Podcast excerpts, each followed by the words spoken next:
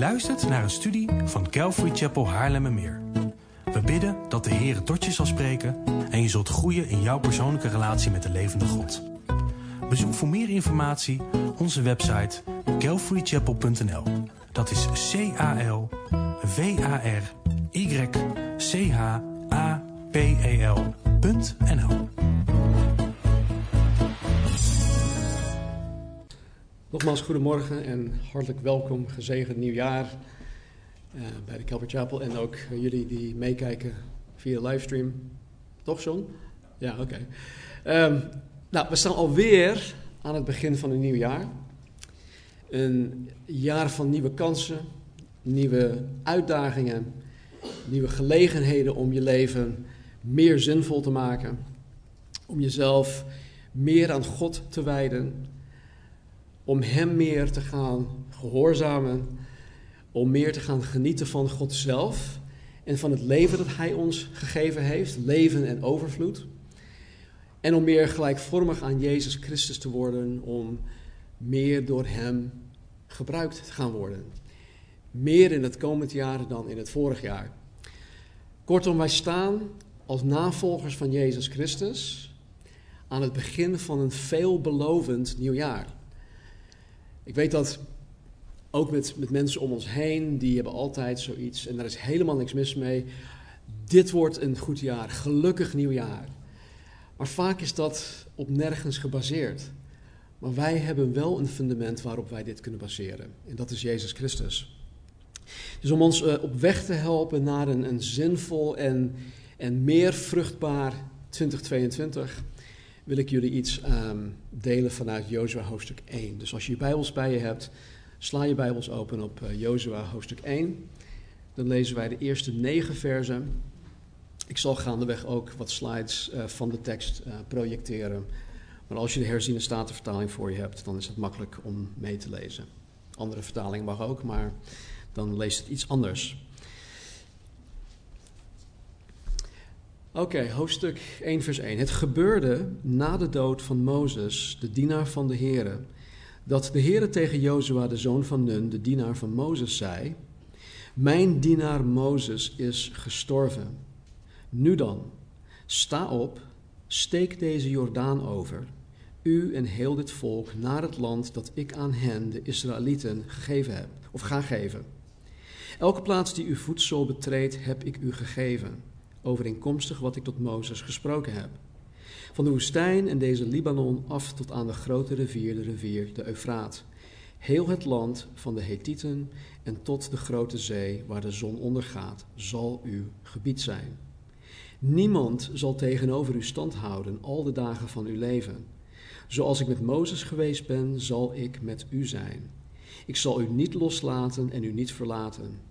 Wees sterk en moedig, want u zult dit volk het land dat ik hun vader gezworen heb hun te geven, in erfbezit laten nemen. Alleen wees sterk en zeer moedig door nauwlettend te handelen overeenkomstig heel de wet die Mozes mijn dienaar u geboden heeft. Wijk daar niet vanaf, naar rechts of naar links, opdat u, de, opdat u verstandig zult handelen overal waar u gaat. Dit boek met deze wet mag niet wijken uit uw mond maar u moet het dag en nacht overdenken, zodat u nauwlettend zult handelen overeenkomstig alles wat daarin geschreven staat. Dan immers zult u uw wegen voorspoedig maken en dan zult u verstandig handelen. Heb ik het u niet geboden? Wees sterk en moedig. Schrik niet en wees niet ontsteld, want de Heere uw God is met u overal waar u heen gaat. Tot zover. Nou, vanaf, vanaf de Exodus, de, de uittocht van Egypte, tot op, tot op dit moment in de vertelling leidde Mozes het volk Israël. Hij was hun leider. Maar nu Mozes gestorven was, had God Jozua gekozen om, um, om het van Mozes over te nemen.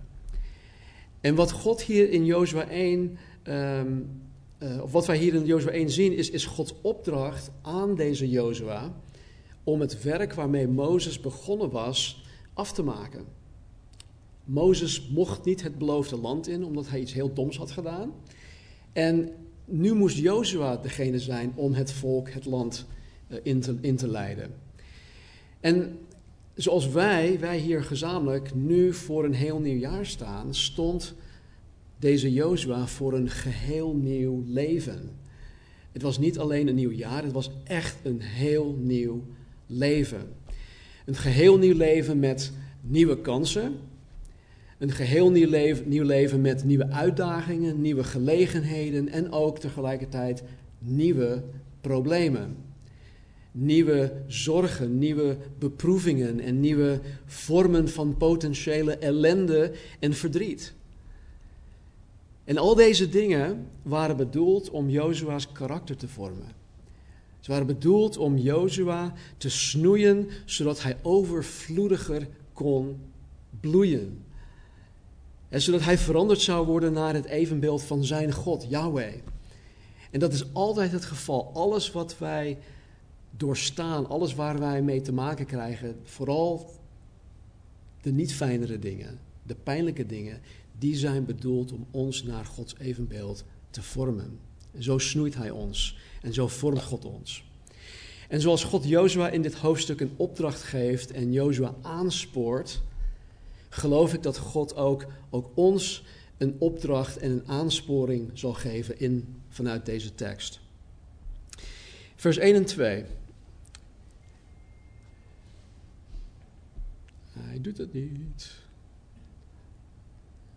Even kijken, opnieuw laden. Loading, nieuw jaar, opnieuw.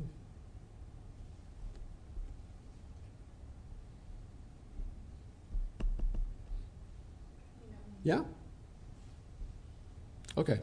Het gebeurde na de dood van Mozes, de dienaar van de Heer, dat de Heer tegen Jozua, de zoon van Nun, de dienaar van Mozes, zei: Mijn dienaar Mozes is gestorven. Nu dan, sta op, steek deze Jordaan over u en heel dit volk naar het land dat ik aan hen, de Israëlieten, ga geven. Tot zover. Als wij dit zo lezen, of laat ik er voor mezelf spreken, als ik dit zo lees, dan heb ik er totaal geen beeld bij. Ik heb er totaal geen beeld bij van wat het inhoudt om de rivier de Jordaan met heel dit volk over te steken de, de realiteit van de moeilijkheidsgraad van wat God aan Jozua vraagt, of wat God Jozua opdraagt, gaat compleet aan mij voorbij. We hebben geen referentiekader. En, en dat geeft op zich niet dat wij geen referentiekader hebben, want daarom heeft God nu al 2000 jaar lang Bijbelleraren gegeven om ons hierbij te helpen. Om dit soort dingen uit te zoeken en uit te leggen. Want verderop in hoofdstuk 3 staat dat de Jordaan ver buiten haar oevers was getreden. Daar lezen we ook helemaal heel snel overheen. Maar wat, wat, wat menselijk gezien inhoudt, de overtocht nog onmogelijker maakt. Het was al onmogelijk, maar dat de rivier ver buiten haar oevers trad, was, maakte het nog onmogelijker. En volgens nummerie 2651 waren er in Israël 601.730 mannen die geteld werden. Dus inclusief de vrouwen en de kinderen wordt geschat dat het om zo'n 2 miljoen mensen ging. Die de overtocht zouden moeten maken. En hier zien wij dus al gelijk dat Gods allereerste opdracht, Jozua hoofdstuk 1, vers 2, boom, is zijn allereerste opdracht al meteen een onmogelijke opdracht was. Sta op, nou dat kon hij, kon hij makkelijk doen, sta op, maar steek deze Jordaan over u en heel dit volk. Um, even hoor, hij doet het weer niet. Nou ja, um, slide 2. Elke plaats die uw voedsel, uh, voedsel betreedt, heb ik u gegeven, overeenkomstig wat ik tot Mozes gesproken heb van de woestijn en deze Libanon, Libanon af tot aan de grote rivier, de rivier de Eufraat. Heel het land van de Hethieten en tot de grote zee waar de zon ondergaat zal u gebied zijn. Nou, zo'n kleine 600 jaar hiervoor, voor deze vertelling, had God aan Abraham beloofd dat hij, God, dit land aan Israël zou geven. Het was gewoon een keiharde belofte. Deze belofte werd in eerste instantie door God aan Abraham gegeven. Vervolgens werd het doorgegeven aan Abrahams zoon Isaac. Isaac, eh, God gaf het weer door aan zijn zoon ehm, Jacob, die Israël genoemd werd. En vervolgens uh, wordt het ook aan, ehm, of werd het ook aan Mozes doorgegeven en nu ook aan deze Jozua. En in vers 5 staat dan: Niemand zal tegenover u stand houden al de dagen van uw leven.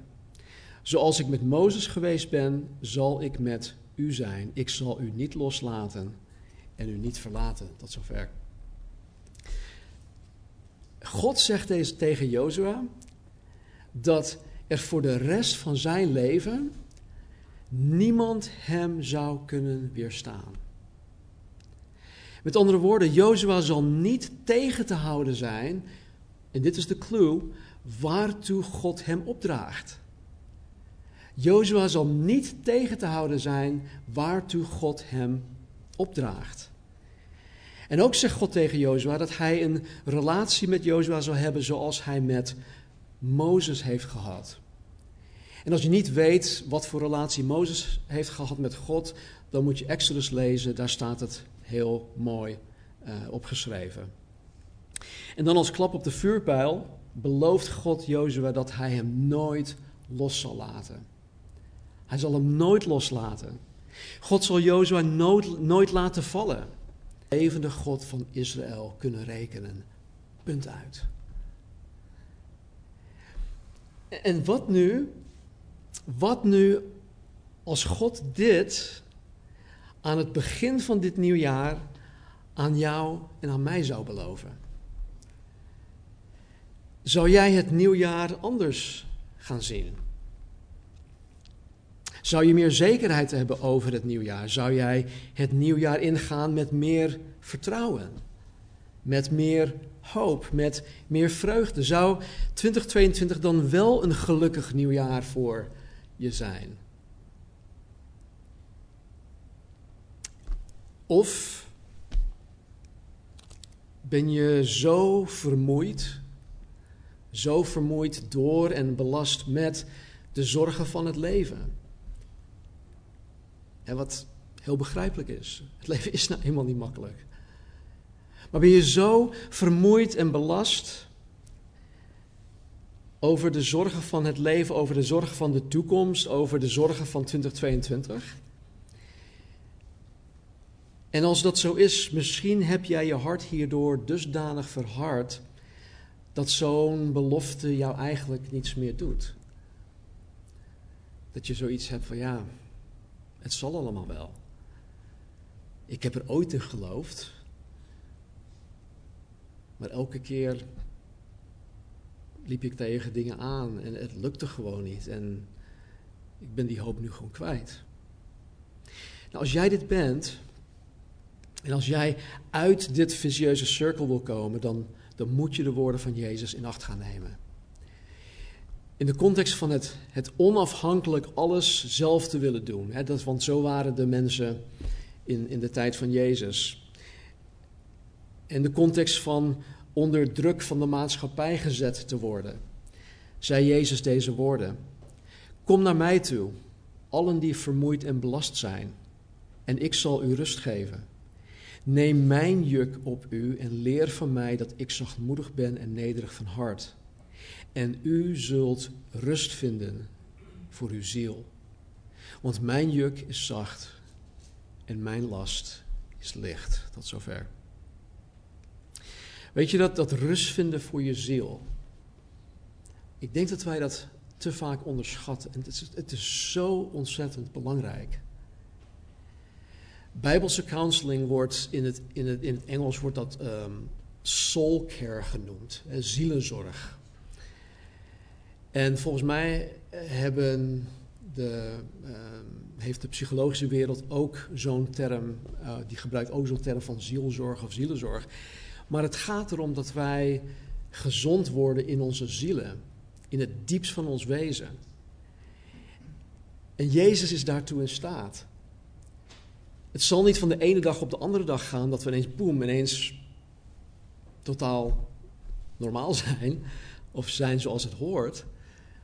Maar door een proces van heiliging is Jezus in staat om ons rust te geven voor onze ziel. En naar Jezus toe gaan. En, en al je, je, je zooi bij Hem te brengen en dat bij Hem te laten. Dat is de eerste stap om eruit te komen. om, om uit dat vicieuze cirkel eh, te komen waarin je zit. En als je, als je niet weet hoe je dat moet doen, want dat kan ik me ook voorstellen, praat met iemand hier. Praat met iemand hier waarvan je weet, hey, die persoon wandelt nauw met Jezus. Die persoon kent de Bijbel. Die persoon kent Jezus Christus heel goed. Een geestelijk volwassen iemand. Praat met die persoon. Maar stel nu dat, dat God jou en mij zou beloven dat vanaf dit moment, voor de rest van ons leven hier op aarde, er niemand zal zijn Inclusief de mensen van Den Haag en van Brussel en Washington en Moskou en Beijing en noem maar op. Dus niemand uh, zal er zijn die ons in de weg zou kunnen staan om te doen wat God van ons vraagt. En, en dat is weer de clue om te doen wat God van ons vraagt. Stel dat God jou en mij zou beloven om met ons te zijn, zoals hij met Mozes was. Stel dat God jou en mij zou beloven dat Hij ons nooit zou laten vallen. En dat Hij ons nooit in de steek zou laten. Ik denk dat wij toch heel anders tegen 2022 aan zouden gaan kijken. Ik in ieder geval wel. Als God dezelfde belofte aan ons zou doen, zoals Hij Jozua beloofde, dan zouden wij ons toch geen zorgen hoeven te maken over welke onzekerheden over het nieuwe jaar. Dan zouden wij ons toch geen zorgen hoeven te maken over bijvoorbeeld de bezigheden van het Wereld Economisch Forum. Als je niet weet wat het is, zoek het maar op. Het Wereld Economisch Forum. of over wat zij dan de vierde industriële revolutie noemen. oftewel transhumanisme. Dat is, echt, dat, is echt iets, dat is echt een ding, hè? En dat gebeurt nu ook echt. Het samenvoegen van mens en machine.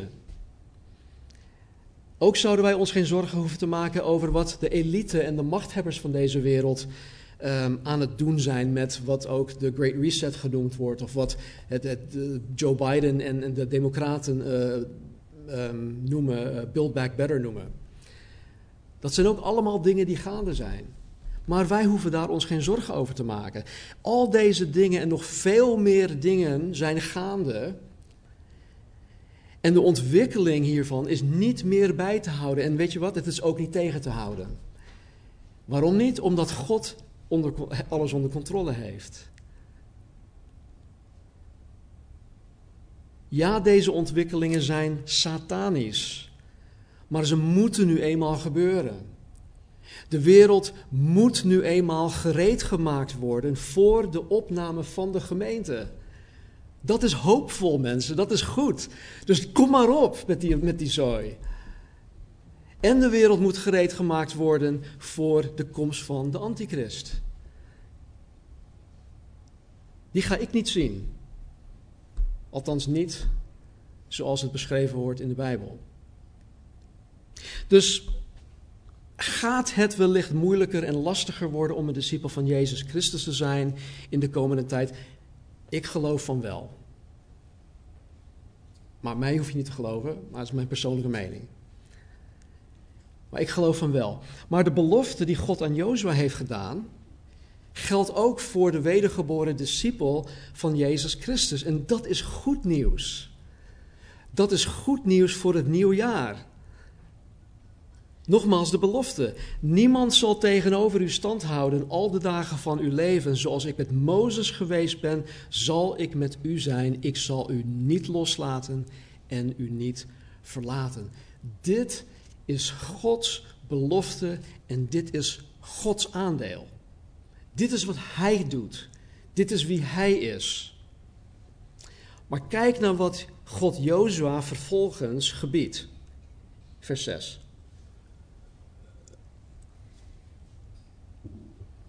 Wees sterk en moedig. Wees sterk en moedig, want u zult dit volk, het land dat ik hun vader gezworen heb, hun te geven, in erfbezit laten nemen. Tot zover. Ondanks de belofte van God in vers 5 En ondanks de wetenschap dat God bij machten is en dat God getrouw is om zijn belofte na te aan te sporen om sterk en moedig te zijn. En dit is geen, niet alleen een aansporing, het is een gebod. God gebiedt Jozua, wees sterk en moedig. En dit laat ons enerzijds zien dat, dat God het werk zal doen. want God is met hem, God zal hem niet verlaten, God zal hem niet laten vallen.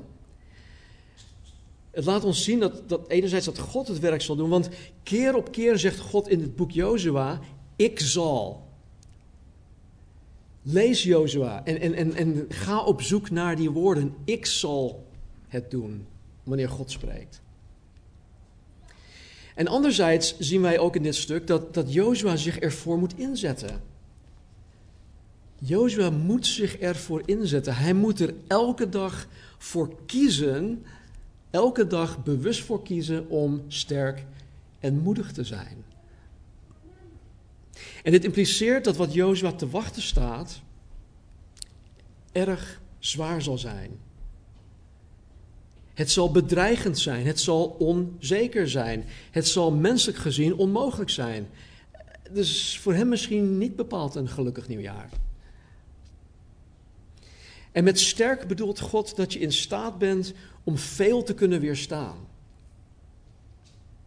Je kunt veel weerstaan. Je kunt veel verdragen en doorstaan. Het betekent dat je de overhand over iets krijgt of hebt. Sterk zijn betekent dat je ruggengraat hebt. Ruggengraat. Ruggengraat nodig. Sterk zijn betekent dat je vastberaden bent, vastbesloten, onwrikbaar, heldhaftig. Dat zijn allemaal karaktereigenschappen van het sterk zijn wat God voor ogen heeft wanneer hij tegen Jozua zegt: Wees sterk. Wees al deze dingen, Jozua. Om de Heere zijn werk te laten doen, moest Jozua sterk zijn. Er was geen ruimte om laf te zijn, of zwak of zielig, of om zelf medelijden te hebben. Of om smoesjes te hebben om iets niet te doen. En waarom niet? Omdat God heel veel van Jozua zou eisen. God legde de, de lat voor Jozua gewoon onhaalbaar hoog, menselijk gezien. En als je denkt dat dit alleen voor Jozua gold en niet voor ons anno 2022, dan heb je het goed mis. God eist namelijk heel veel van de christen. God eist veel van ons als christen zijnde. De christen moet net zo sterk zijn zoals God het van Jozua verwachtte. Kijk, hiermee bedoelde ik niet, of natuurlijk niet dat, dat wij op dat wij alles op eigen kracht moeten gaan doen. Het gaat erom dat wij sterk zijn in onze overtuiging. Dat wij sterk zijn in onze instelling, onze vastberadenheid om koste wat kost te doen wat God van ons eist. Sterk zijn zoals ik zojuist heb beschreven.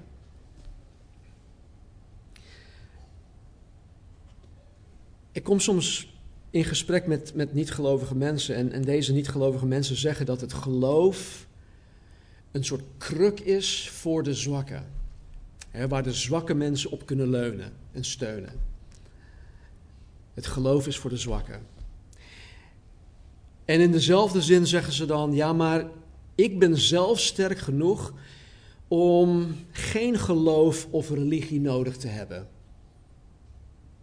Heb ik niet nodig? Dat is alleen maar voor de zwakke mensen. Nou, ik wil je zeggen dat het veel meer sterkte en ruggengraat vereist om een discipel van Jezus Christus te zijn. Dan om gewoon je eigen weg te gaan. Ik heb een, eh, een, een citaat van iemand op mijn eh, whiteboard staan op mijn kantoor.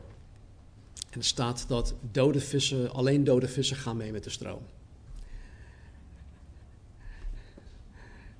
Dus als je een rivier hebt met, met water, ja, wie gaat erin mee? Alleen de dode vissen die bovenaan drijven. Nee, wij gaan juist tegen de stroom in. En daar moet je leven voor zijn. En sterk. Dus wees sterk en moedig. Met moedig bedoelt God dat Jozua waakzaam moest zijn, stevig. Hij moest stevig zijn, hij moest gedegen zijn, flink, positief koppig. Het is heel wat anders dan hoe wij vaak koppig zijn. Positief koppig, vastbesloten, volhardend en aanhoudend. God zei niet dat Jozua geen angst of vrees kon hebben, maar dat hij juist ondanks zijn angst en vrees moedig moest zijn om de taak te volbrengen die God aan Jozua gaf. En moedig, en, en uh, zijn om, om, om dagelijks dan die, die moeilijke keuzes te maken. Om de moeilijke keuzes te maken heb je moed nodig. En om dagelijks tegen zijn bedrieglijke gevoelens in te gaan moed hebben om dagelijks over zichzelf en over zijn omstandigheden heen te stappen. En dit geldt ook voor de discipel van Jezus Christus anno 2022. Het is voor ons echt niet anders. Sterker nog, het zou voor ons eigenlijk nog makkelijker moeten zijn om sterk en moedig te zijn dan het voor Jozua was. Wij die wedergeboren zijn, hebben notabene de geest van Jezus Christus, de Heilige Geest, in ons wonen. Ons lichaam is de tempel van de Heilige Geest, waar de Heilige Geest woont. Dat is de woonplaats van de Heilige Geest. Wij hebben de gehele Bijbel, de gehele Raad van God. En we hebben het tot ons beschikking, waardoor wij onder andere van de fouten van die ons voorgegaan zijn kunnen leren. Leren om niet dezelfde fouten te hoeven maken. We kunnen leren van de goede voorbeelden van de mensen in de Bijbel. We kunnen ook leren van de goede voorbeelden vanuit 2000 jaar kerkgeschiedenis. Er zijn velen in de Bijbel die er, er, bewust voor hebben gekozen om sterk en moedig te zijn. En dit zijn slechts enkele voorbeelden van de voordelen die wij nu hebben ten opzichte van een Jozua.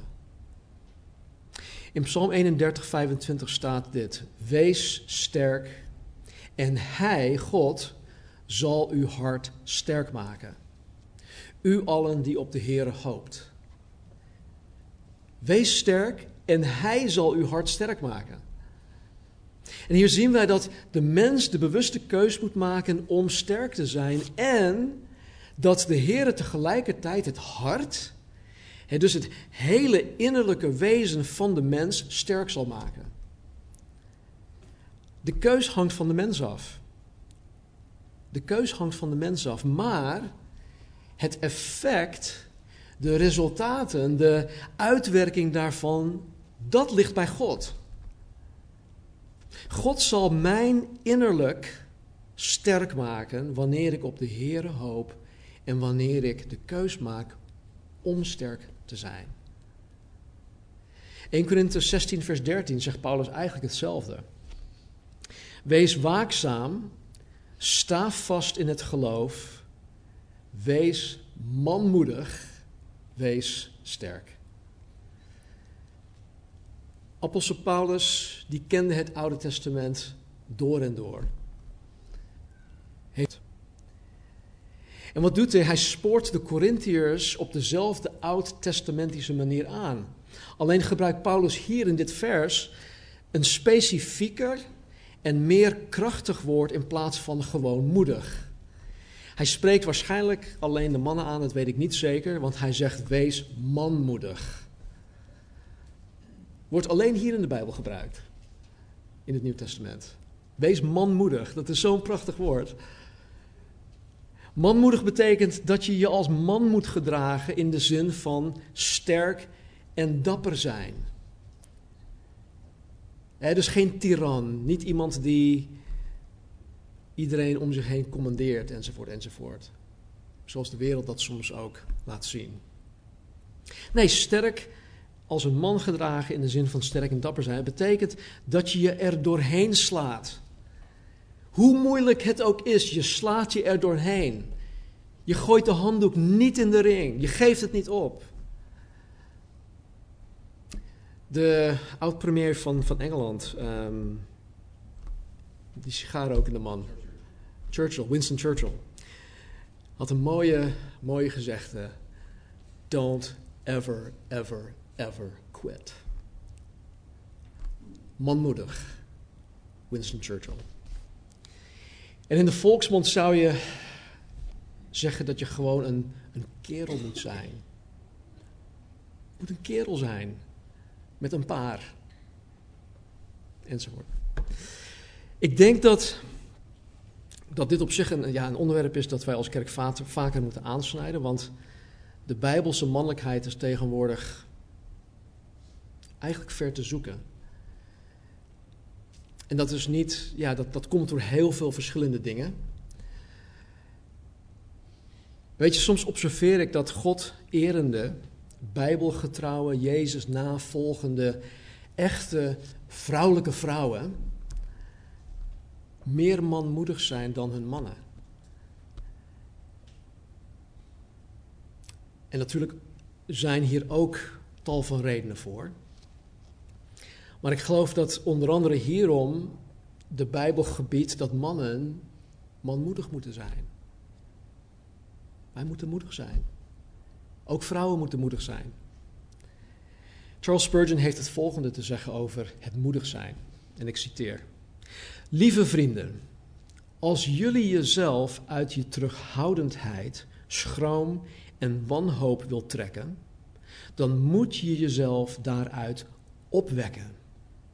Dit is uw plicht, want de schrift vereist het. Wees sterk en moedig. Zit niet stil, je ogen wrijvend en zeg: Ik kan er niets aan doen, ik ben nu eenmaal mat. U mag niet zo zijn. In de naam van God wordt u in de schrift geboden om sterk en moedig te zijn. Als u dusdanig traag bent, dan moet u niet verwachten dat de genade van God in u zal werken alsof u een blok hout bent en dat u tegen uw wil in tot iets anders gemaakt zou kunnen worden. Oh nee, u moet beslissen om sterk en moedig te zijn. Einde citaat. Charles Spurgeon, manmoedig. Begrijp me alsjeblieft niet verkeerd. Dat God ons gebiedt om sterk en moedig te zijn, impliceert dat de keus bij ons ligt. En dat het toch echt wel mogelijk is om die beslissing te kunnen maken. En dat is wat, wat Charles Spurgeon dus ook zegt. Hij schrijft. Maar uiteindelijk is het de kracht van de Heilige Geest dat in ons werkzaam is, dat de sterkte en de moedigheid in en door ons heen bewerkstelligt. Ja, dus wij moeten die keus maken, maar het is uiteindelijk God in ons en door ons heen die ons het effect daarvan geeft.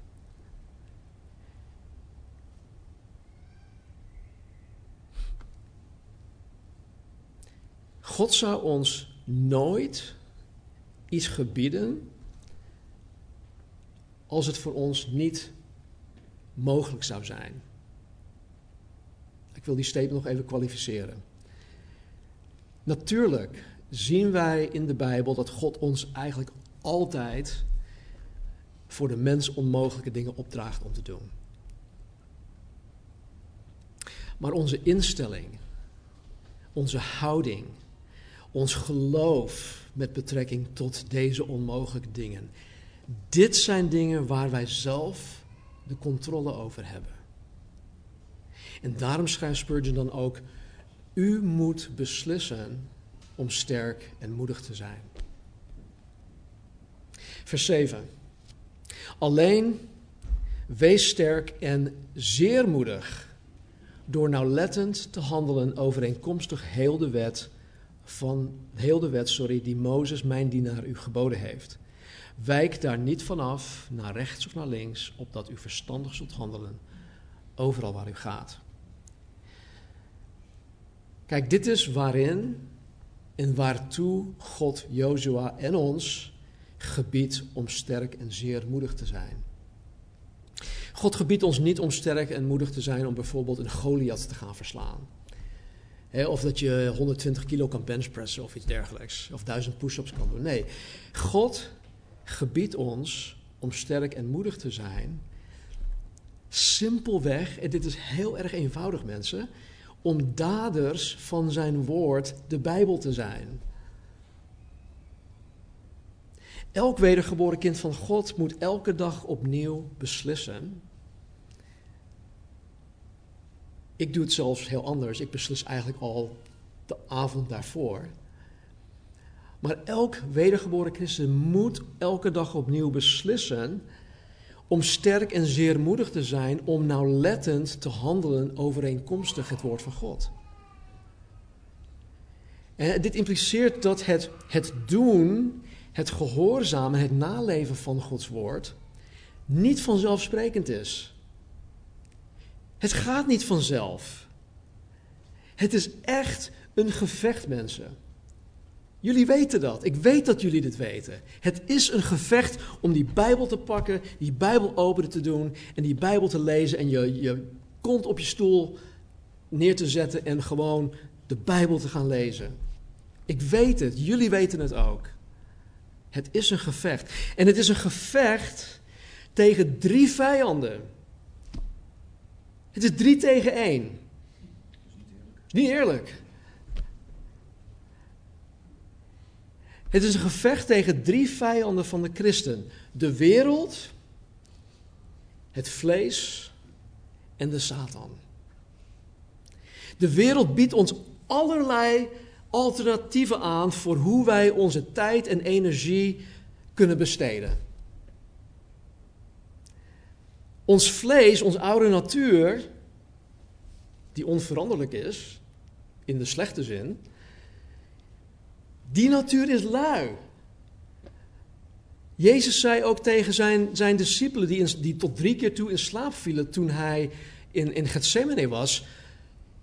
De geest is wel bereidwillig, maar het vlees is zwak. Kijk jullie dan. Ons vlees is nou eenmaal lui.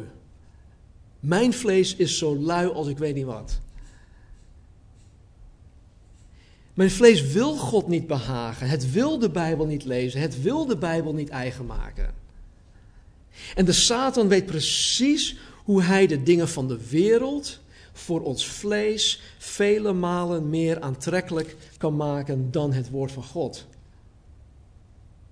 En hij weet precies hoe hij ons oude natuur kan manipuleren om juist die dingen van de wereld te willen doen in plaats van het lezen, het bestuderen en het eigen maken en het doen van Gods woord.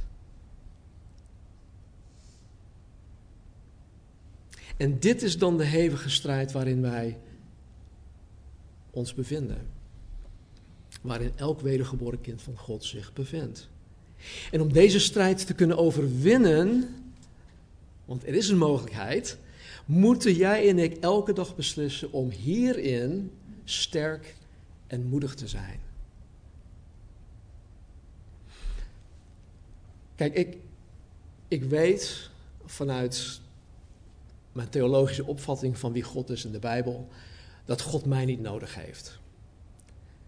Maar God heeft het wel nodig dat wij, die zijn vertegenwoordiger zijn hier op aarde, anno 2022, verstandig zullen handelen overal waar wij gaan. God heeft het nodig dat wij verstandig zullen handelen overal waar wij gaan. Dat betekent dus thuis in ons huwelijk, in ons gezinsleven, op je werk, op ons, hè, op ons werk of op school, in onze samenleving als weggebruiker, overal. En de wereld, het vlees en de Satan wil juist het tegenovergestelde.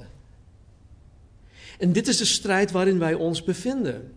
En de wereld, het vlees en de Satan, die combinatie, doet er elke dag alles aan om Gods kinderen af te houden van het nauwlettend handelen overeenkomstig het woord van God.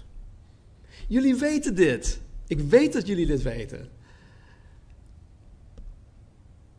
En de makkelijkste manier om dit voor elkaar te krijgen, de, de wereld, de Satan en het vlees, is om het kind van God af te houden van het lezen, het bestuderen, het eigen maken van het woord van God. En die drie vijanden waar ik het over had, die slagen er elke keer weer in om dat te doen. En weet je, dit is lang niet zo ingewikkeld dat wij het niet kunnen snappen. Het is eigenlijk heel eenvoudig. Zo eenvoudig zelfs dat wij die, veel te, na, die te veel nadenken over dingen het gewoon missen. In het Engels is er een woord, you overthink things. En ik denk niet dat het in het Nederlands vertaald iets is, ja, je overdenkt. Alhoewel onze broeders in uh, Flevoland, in Lelystad, die term wel gebruiken. Ik hoor soms uh, Joanny zeggen, man, jij overdenkt. En dat bedoelt hij dus, je denkt te veel na over dingen. Oké, dit, dit is, het, het is echt zo simpel. Nummer 1. God wil dat zijn discipel zijn woord naleeft. 2. De wereld, het vlees en de Satan wil dat niet. 3. God wil dat wij beslissen om sterk en moedig te zijn om zijn woord na te kunnen leven. En 4 om met de wereld, het vlees en de Satan mee te gaan, hoeven wij niet sterk en moedig te zijn. Wij hoeven dagelijks geen moeilijke beslissingen te nemen om met hen mee te gaan. Het gaat vanzelf. En daar rekent de Satan ook op. Wat ik net zei, dode vissen gaan mee met de stroom. Alleen dode vissen gaan mee met de stroom. Daar hoeven ze niks voor te doen. En daarom trekt de Satan alles uit de kast om jou en mij af te houden van die Bijbel. Kijk, hoe meer je de Bijbel leest en het gaat kennen, hoe meer je tot het besef gaat komen dat je de Bijbel steeds meer moet gaan lezen en steeds beter moet gaan leren kennen. En daarom blijven Casper en ik daarop hameren, bijna elke week. Mensen, lees je Bijbel. En tegelijkertijd als je je Bijbel niet leest, niet kent, niet naleeft, dan zal je steeds verder van die waarheid raken. Mijn voorganger, of een van mijn voorgangers, uh, Pastor Chuck Smith, die zei altijd: um, Het woord van God geeft je meer trek naar het woord van God. Hij noemde het een, een aperitief, het is een appetizer. Het wekt je, je, je eetlust op voor meer van het woord van God. Je hebt de Bijbel dus nodig om te beslissen sterk en moedig te zijn. Ja? Je hebt de Bijbel nodig om te beslissen sterk en moedig te zijn. En je moet beslissen sterk en moedig te zijn om de Bijbel te gaan lezen en naleven. Eenvoudiger kan ik het niet maken. Je hebt de Bijbel nodig om sterk en moedig te zijn. En om te beslissen om sterk en moedig te zijn, heb je de Bijbel nodig. Zo simpel is dat. De discipel van Jezus heeft de belofte van God gekregen dat God met ons, met jou, met mij zal zijn. Dat God je niet zal laten vallen, dat God je nooit in de steek zal laten. Dit beloofde God aan Jozua, die, die God riep om een taak en een opdracht te vervullen. Een menselijk onmogelijke taak. En als Jozua zijn eigen ding zou gaan doen, dan zou God die belofte intrekken. Want God beloofde het alleen als hij zou doen wat God van hem vroeg. Daarin zou hij Jozua mee gaan helpen. En ook de discipel van Jezus Christus heeft een specifieke taak en opdracht gekregen. Maar als een discipel het niet zo nauw neemt en slechts genoegen neemt, want dat kan en dat gebeurt ook, slechts genoegen neemt met zijn of haar wellicht misplaatste zekerheid van redding en zich niet schikt aan de heerschappij van Jezus Christus, Heer en Meester, dan moet zo'n iemand niet gaan rekenen op deze belofte. Dat is eigenlijk wat, wat, wat Spurgeon ook zei. Als je een blok hout bent, dan moet je niet verwachten dat God jou in, in, in iets anders gaat veranderen. Als een discipel van Jezus Christus Gods gebod om sterk en moedig te zijn niet naleeft, als hij of zij niet beslist om sterk en moedig te zijn in het naleven van Gods woord, in het doen van wat God vraagt, dan kan hij of zij niet op die belofte rekenen. En dit klinkt misschien heel erg wettisch, Maar als je de Bijbel leest, dan ga je herkennen als en dat. Lees alleen maar bijvoorbeeld Spreuken 1, de eerste zes of zeven versen. Als jij, puntje, puntje, puntje, vul het maar in. Als jij dit doet, als jij dat doet, als je dat doet, dan zal ik, zegt God. Weet je, dus het is, het is nooit vrijblijvend. God wil ons gebruiken om zijn doeleinden te bereiken. En daarin zal hij met ons zijn. Daarin zal hij ons nooit laten vallen. Daarin zal hij ons nooit in de steek laten. Dus ja, de belofte is er voor 2022 en ook hierna. Maar ik geloof dat het voorwaardelijk is. Het is dus aan, aan jou en aan mij om 2022 in te gaan met de volledige zekerheid dat God voor ons uit zal gaan. Dat Hij met ons zal zijn. Dat Hij ons niet zal laten vallen en dat Hij ons nooit zal verlaten. En nogmaals, begrijp me niet verkeerd. Deze belofte blijft onvoorwaardelijk geldig voor ieder wedergeboren kind van God. Maar als je Gods geboden willens en wetens negeert en als je je eigen weg gaat, een weg van zonde en je gaat hele domme dingen doen, dan moet je God vervolgens niet de schuld gaan geven voor de consequenties die daarmee gepaard gaan. want God zal mijn zonde, God zal de domme dingen die ik doe, mijn domme handelingen niet zegenen. Hij zal mijn zonde niet zegenen met zijn belofte. Blijft hij genadig? Blijft hij mij proberen, mijn aandacht te proberen te trekken? Absoluut. Maar als ik willens en wetens van het pad afga en ik ga zondigen en ik doe domme dingen, dan zegt God: hé, hey, maar dat ga ik niet zegenen. Ik ga er alles aan doen om jou weer terug op het pad te krijgen, la de verloren zoon. Maar ik ga jou niet zegenen in die domme dingen die je, die je doet, in de domme keuzes die je maakt. En misschien komt je vlees nu in opstand, want dat kan. En misschien denk je dat het, het beslissen om sterk en moedig te zijn eigenlijk niet bij jou past, omdat ja, jouw karakter is gewoon niet zo. Jij bent niet zo ingesteld, jij bent niet zo gemaakt, jij zit niet zo in elkaar.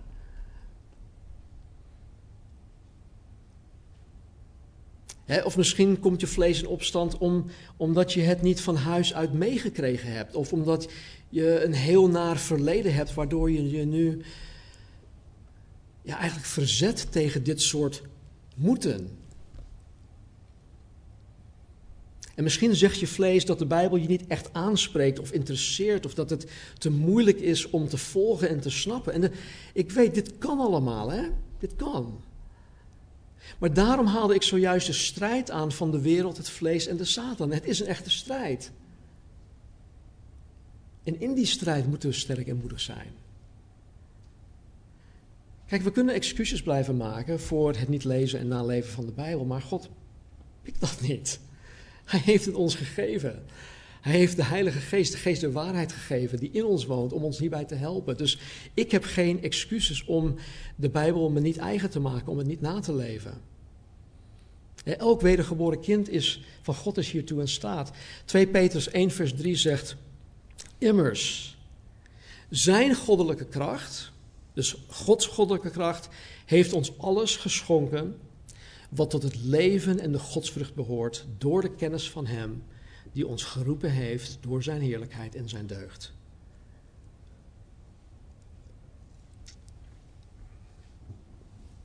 Peter zegt hiermee dat door Gods goddelijke kracht ieder wedergeboren discipel van Jezus Christus alles heeft gekregen om te kunnen leven zoals God het wil.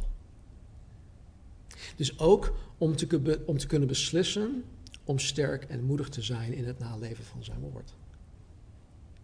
Dus ook om te kunnen beslissen om sterk en moedig te zijn in het lezen, in het bestuderen, in het eigen maken van zijn woord. Kijk, dit is niet slechts weggelegd voor voorgangers hè, of oudsten of andere kerkleiders. Dit is voor elk kind van God. Niet alleen weggelegd, maar God draagt het ons op. Vers 8 en 9. Dit boek moet, sorry, dit boek met deze wet mag niet wijken uit uw mond, maar u moet het dag en nacht overdenken. Zodat u nauwlettend zult handelen overeenkomstig alles wat daarin geschreven staat. Dan immers zult u uw, eigen, zult u uw wegen voorspoedig maken en dan zult u verstandig handelen. Vers 9. Heb ik het u niet geboden? Het is een gebod. Wees sterk en moedig. Schrik niet en wees niet ontsteld, want de Heere uw God is met u overal waar u heen gaat. Dit is Gods mandaat. Dit is Gods mandaat voor jou en mij voor het nieuwjaar. En dit is Gods belofte voor jou en voor mij voor het nieuwjaar. En mandaat en belofte die zijn onlosmakelijk aan elkaar verbonden. En de keuze is aan mij, de keuze is aan jou. Laten we bidden. Hemelse Vader, dank u wel dat u ons uw woord hebt gegeven, Heer. Dat u ons de Bijbel hebt gegeven, compleet. En dat we de Heilige Geest, de Geest der waarheid, ook hebben ontvangen. Om ons te helpen uw woord te lezen, te snappen, te begrijpen, na te leven, toe te passen. Om daders te kunnen zijn van uw woord. Dank u wel dat het gebod om sterk en moedig te zijn niet onmogelijk is. En dat wanneer wij daarvoor kiezen, Heer, dat u ons daarbij helpt. Want u laat ons niet zomaar aan ons lot over. Het enige wat ik hoef te doen, wat wij hoeven te doen, is die keus te maken. En Heer, ik dank u voor de sterkte en de kracht die ik mag waarnemen in deze gemeente. Ik dank u, Heer, voor de moedigheid en de manmoedigheid die ik mag waarnemen in deze gemeente. Dank u wel voor uw trouw daarin. Dank u wel voor de goede keuzes die mensen hier maken. Om uw woord na te leven. Om verstandig te kunnen handelen overal waar we naartoe gaan.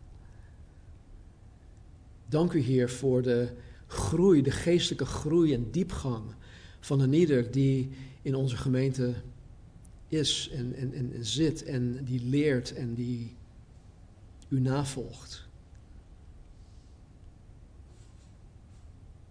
En dank u wel dat ik als, als voorganger, als herdershond, heren, deze dingen mag zien en, en waarnemen. En dat ik daar mag van genieten.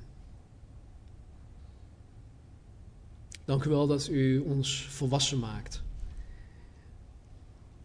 Dank u wel dat wat een broeder onlangs tegen mij heeft gezegd, dat hij te maken heeft met volwassen christenen in deze gemeente.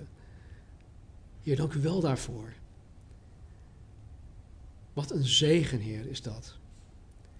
Om te weten dat iemand van buitenaf ziet dat hij hier met volwassen mensen te maken heeft. Niet alleen volwassen mensen, maar volwassen christenen.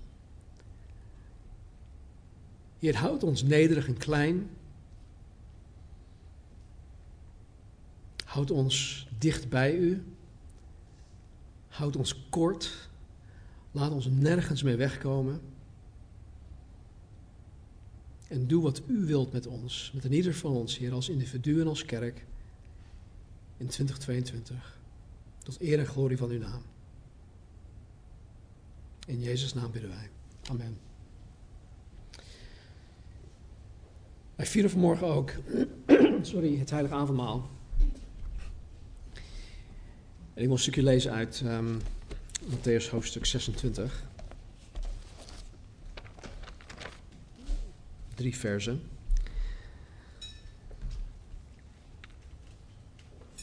Nee, voordat ik dat doe, wil ik nog even iets laten zien. Um, ik weet dat voor sommigen van ons um, het niet altijd even makkelijk is om de Bijbel op te pakken, te lezen, te snappen. En uh, daar is niks mis mee. Um, maar er zijn hulpmiddelen daarvoor. En um, met de, de groep van de fundamentencursus hebben we een, uh, gebruiken we een boek. Daar zijn we eigenlijk nog niet op ingegaan, op de inhoud, maar ehm, daar wil ik wel op terugkomen. En het is een boek van John Boekhout, het heet Verantwoord, Verantwoord Bijbelgebruik. En het is niet uh, in Jip en Janneke taal geschreven. Um, het is, ja, maar het is wel heel duidelijk. En dit zal je echt helpen als je, als je dit leest naast je Bijbel. Zal dit je echt helpen om de Bijbel te kunnen lezen. Hoe je de Bijbel hoort te benaderen. Hoe je het hoort te lezen, enzovoort, enzovoort. Dus dat is één tip. Uh, nog iets anders waar we over na kunnen denken. Is om een, uh, ja, om een cursus te geven over hoe de Bijbel te lezen. Hoe de Bijbel te benaderen. En als daar um, animo voor is, als, ik het even zo mag zeggen. Um, stuur me een berichtje. Want ja, dat lijkt me wel goed om, om ook zoiets aan te kunnen bieden. En dan gaan wij achter de schermen uh, mee aan de slag om dat uh, vorm te geven. Dus uh, dit en wellicht een toekomstige cursus op Bijbel lezen, Bijbel benaderen, Bijbel bestuderen. Maar Jezus zei in Matthäus 26, 26, terwijl hij de paasmaaltijd at met zijn discipelen. Terwijl zij aten, nam Jezus het brood en toen hij het gezegend had, brak hij het en gaf het aan de discipelen. En hij zei: Neem, eet, dit is mijn lichaam.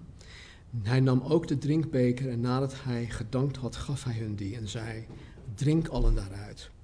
Want dit is mijn bloed, het bloed van het nieuwe verbond, dat voor velen vergoten wordt tot vergeving van zonde.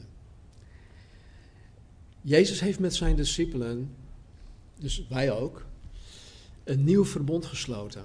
Door zijn offer en door zijn dood aan het kruis. En door zijn dood hoeft de mens, de mens die in hem gelooft, de mens die Jezus navolgt, niet zelf te boeten voor zijn of haar zonde. Want dat zou betekenen de dood en de eeuwige dood voor ons. En dat heeft Jezus helemaal teniet gedaan. Jezus heeft de prijs volledig betaald aan het kruis. Het is voldaan en het is volbracht. En dit brengt niet alleen ontelbare zegen met zich mee, maar ook een stukje verantwoordelijkheid van ons. Als jij een wedergeboren discipel van Jezus Christus bent, dan zit jij vast aan dit nieuw verbond. Het is een verbond, het is een contract. En het is in het bloed van Jezus geschreven. Hij heeft het met zijn bloed ondertekend. Dus wij zitten vast aan dit verbond zoals Jezus daaraan vastzit. En voor ons is dit vastzitten een gigantisch groot voorrecht. Het is een zegen. Het is geen wurgcontract zoals we dat in de wereld ook noemen. Wat Jezus voor ons gedaan heeft bij het instellen van het nieuw verbond is iets waar wij elke dag opnieuw dankbaar voor mogen zijn. Het is zo bijzonder. Het is zo bijzonder. En daarom is het navolgen van Jezus geen moetje, maar het is een mogen. Wij mogen. In dit nieuw verbond is het niet langer, sorry, niet langer zo dat um, klinkt nu als een demon. Ah, I am Legion. In dit nieuwe verbond is het niet langer zo dat ik heel veel moet en heel veel niet meer mag. Zo zien sommige mensen het christendom, het christen zijn. Ik wil juist veel. Ik wil veel voor Hem. En ik wil ook heel veel niet. En Jezus heeft mij dus vrijgemaakt. Hij heeft mij vrijgemaakt om Hem te willen behagen. En dat is zeker geen moedje. Hou met lachen, Amit. dus laten we een moment nemen, terwijl uh, ik denk dat uh, de jongens nog naar voren toe komen. Laten we een moment nemen om, uh, om de Heer te zoeken. Misschien moet je wat zonde beleiden. Misschien moet je vanmorgen opnieuw vragen: om God jou te helpen om sterk en moedig te zijn, om die beslissing te nemen, elke dag opnieuw. Hoe dan ook, het is tussen jou en God. Neem de tijd ervoor en wanneer je er klaar voor bent, neem de elementen. En als er echtparen zijn, man en vrouw, ik, uh, wil ik de mannen vragen om dat samen met jullie vrouwen te doen. Bid ook met je vrouw. En uh, Dan kom ik daarna nog even terug met een uh, slotzegen.